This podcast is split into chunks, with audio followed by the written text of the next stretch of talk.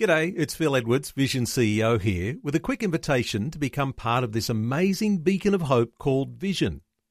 Together we can put our love into action to help people of all kinds build or rebuild their lives on the truth of God.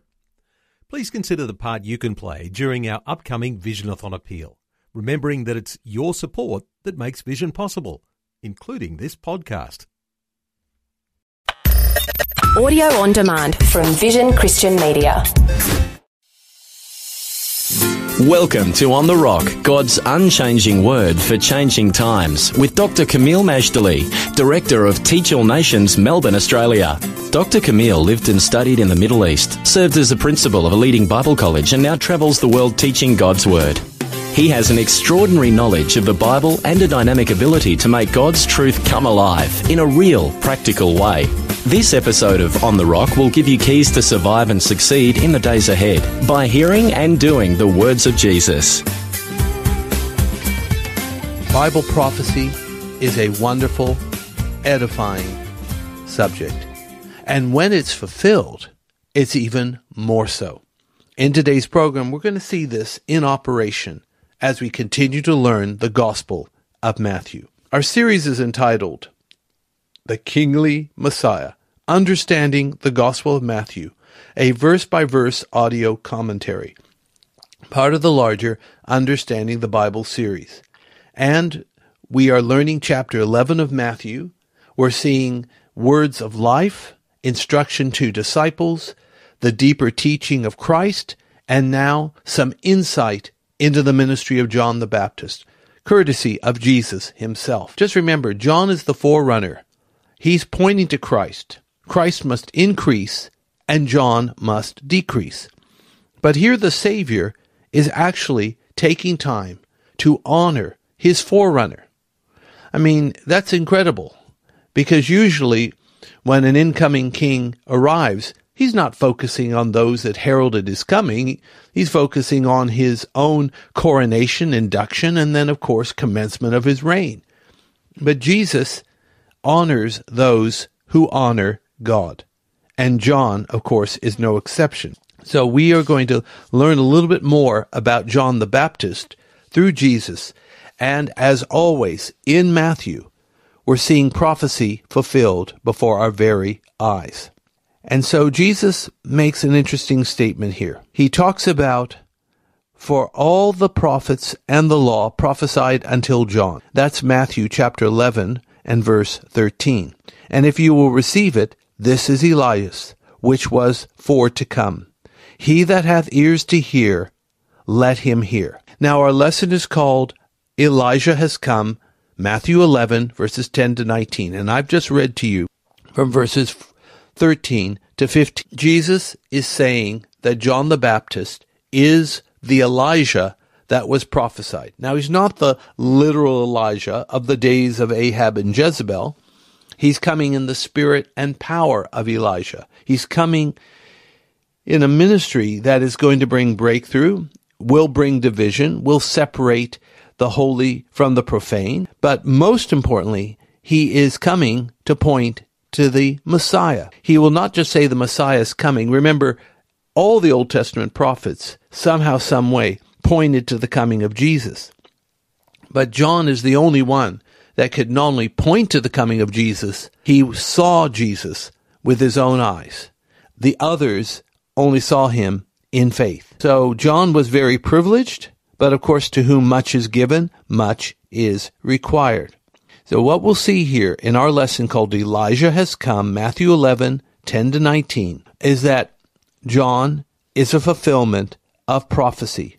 As mentioned in Malachi 3, Behold, I send my messenger before thy face, which shall prepare thy way before thee. Jesus will talk about John the Baptist being the greatest of all people born of women. Then he'll go on to say something very intriguing that the person who is least in the kingdom of heaven is greater than John.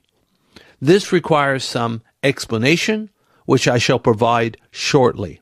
He goes on to speak on some other terms about the kingdom of God suffers violence and the violent take it by force. This also does require some explanation. And then he talks about the prophets as well as the law prophesied until the coming of John. They all offered pieces of the puzzle regarding Messiah and God's kingdom. How does God speak? Well, he spoke through the law and the prophets, but today he speaks through his son. He speaks through the apostles. He speaks through his word. He speaks through the Holy Spirit. And then we learn a little bit more about Elijah or John the Baptist coming with the mantle of Elijah. And Jesus giving the command, He that has ears to hear, let him hear. We learn about the metaphor of this generation, that they are out of sync with God, just as they think that Christ and John the Baptist are out of sync with them. And then what do we learn from it all? Well, stay tuned as we explore this amazing, important passage from Matthew. To begin with, I want to read from Matthew 11, verses 10 to 19. The lesson is called Elijah has come. And the reading, once again, Matthew 11, 10 to 19. Let's listen carefully because this is God's Word. For this is he of whom it is written, Behold, I send my messenger before thy face, which shall prepare thy way before thee. Verily I say unto you, among them that are born of women, there hath not risen a greater than John the Baptist. Notwithstanding, he that is least in the kingdom of heaven is greater than he. And from the days of John the Baptist until now, the kingdom of heaven suffereth violence, and the violent take it by force. For all the prophets and the law prophesied until John. And if ye will receive it, this is Elias, which was for to come. He that hath ears to hear, let him hear. But whereunto shall I liken this generation? It is like unto children sitting in the markets, and calling unto their fellows, and saying, We have piped unto you, and ye have not danced. We have mourned unto you, and ye have not lamented. For John came neither eating nor drinking, and they say, He hath a devil. The Son of Man came eating and drinking, and they say, Behold, a man gluttonous, and a winebibber, a friend of publicans and sinners but wisdom is justified of her children. Our passage is called Elijah has come, and the reading has come from Matthew chapter 11, verses 10 to 19. Well, there's a lot to learn here, so let's get right into it. Elijah has come. This is John the Baptist. Prophecy fulfilled.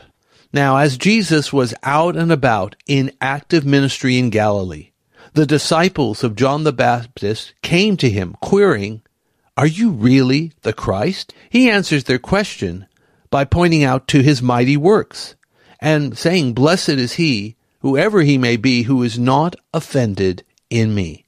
In other words, I'm not your stumbling block, I am your Savior. You are blessed when that is the case. After the disciples of John departed from him, he asked the multitude, What do they expect to see when they went out into the wilderness to meet John? True to form in Matthew's Gospel, the works and words of Jesus are linked to Bible prophecy. In this verse, we have a quote from Malachi 3, verse 1, uttered 400 years earlier before the coming of John. John was prophesied as the forerunner of the Messiah. And that's how we need to see him, and that's why he is so honored in the New Testament, and I believe in eternity as well. Jesus makes then this incredible statement regarding John. He says, Of them born of women, no one is greater than John the Baptist. Now, is Jesus actually saying that the greatest person ever born of a woman was John the Baptist? It appears that's exactly what he's saying. Why is he saying this? I mean, there have been some amazing people throughout biblical history. Why is John the Baptist the greatest of those born of women? Well, you see, John's greatness comes from his singular calling, his ministry to the Messiah, and pointing to the coming of Messiah, which we all needed so we could recognize the true Messiah from the many fake Messiahs that are out there. And John, of course, was a faithful forerunner who was predicted centuries before. So John is special. He's unique. He is faithful. He's doing us an inestimable service that really culminated at the baptism of Jesus, found in Matthew chapter 3. But then the Lord goes on to make this statement, which is a little puzzling. He says that of those born of women, none is greater than John the Baptist, but he that is least in the kingdom of heaven is greater than John. Now, this may not be as stark as it sounds, but anyone who's in the kingdom of heaven has these traits, and it's not just limited to these alone. The least in the kingdom of heaven has been born again. They have been spiritually reborn, in other words. So they can see things that those that are women born cannot. The least in the kingdom of heaven have been forgiven of all their sins, healed of their sicknesses, received the baptism and fullness of the Holy Spirit, are able to bear the fruit of the Spirit as described in Galatians chapter 5, verses 22 and 23. And of course, there's even more beyond that. Kingdom living outstrips earthly living hands down. Now, that's not to say that John isn't part of the kingdom or with God in eternity. We believe he is. But we only know John in that earthly sense the forerunner, the baptizer. And as far as we know, John didn't even have a miracle ministry. Elijah did. Jesus did. But as far as we know, he didn't. It was a miracle that so many people came to hear him preach. It's heavy duty preaching. It's convicting preaching. And not only did they come to hear him, but they were queuing up to get baptized by him in the Jordan River. Now, to me, that was a miracle, especially considering who came.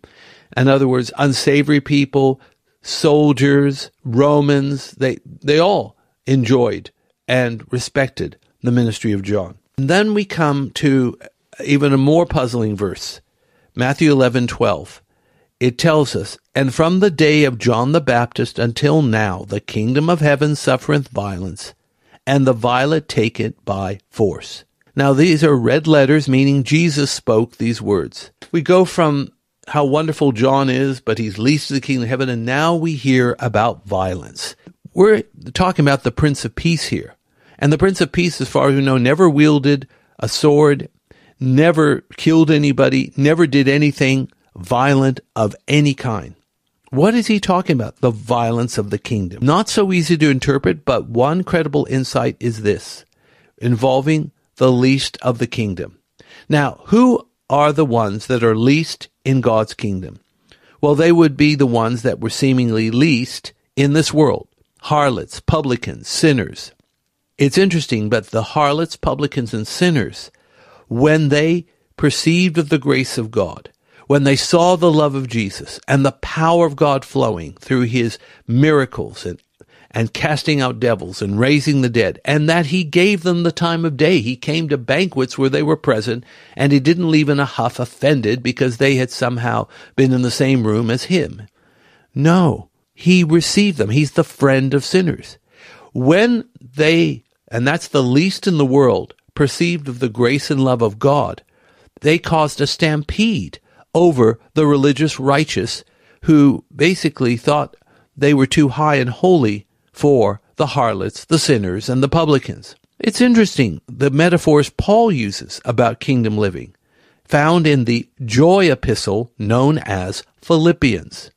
Paul speaks about apprehending in Philippians 3:12. He actually puts it this way: "If I may apprehend that for which also I am apprehended of Christ Jesus." Apprehending is what a policeman does when catching a criminal. Criminals don't normally walk up to the policeman and offer their wrists to be handcuffed. No, the police have to go after and, in a sense, violently overtake the offender. And then they handcuff them and draw them away. Paul goes on to talk about pressing toward the mark of the prize of the high calling of God in Christ Jesus. And that's in Philippians 3, verse 14 apprehending, pressing, and so on are very, very assertive terms. Now, do we call them violent terms? Not necessarily, but they can be. Are we to, in that sense, seek God that would in the world look as violence? We're so intense, we're so focused, we're so zealous, so sold out that that's how we deal with God? Perhaps that is the best way to understand Matthew 11, verse 12. The violent take the kingdom by force. And in verse 13, it says, All the prophets and the law prophesied until John. Now, the prophets and the law offered pieces of the puzzle regarding Messiah and God's kingdom. Perhaps even large pieces of the puzzle, if we happen to be Psalm or uh, the book of Isaiah.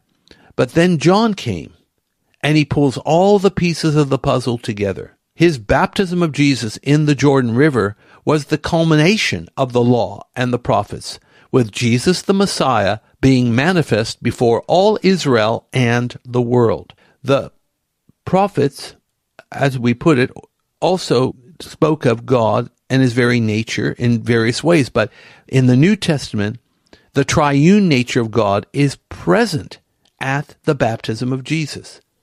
You have Christ in the water, you have the Holy Spirit descending on him like a dove. You have Almighty God the Father speaking straight out of amazing, saying, This is my beloved Son in whom I am well pleased. So now that Christ has come, he is God's spokesman. Let's hear the words of Hebrews chapter 1 verses 1 and 2.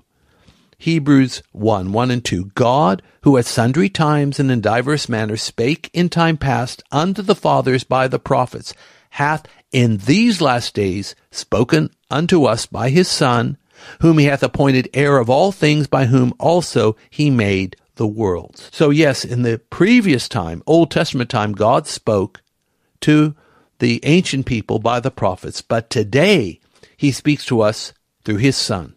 And of course, the Son speaks in several ways through the scripture, through the Holy Spirit, through the preaching of the word, through the still small voice in our hearts.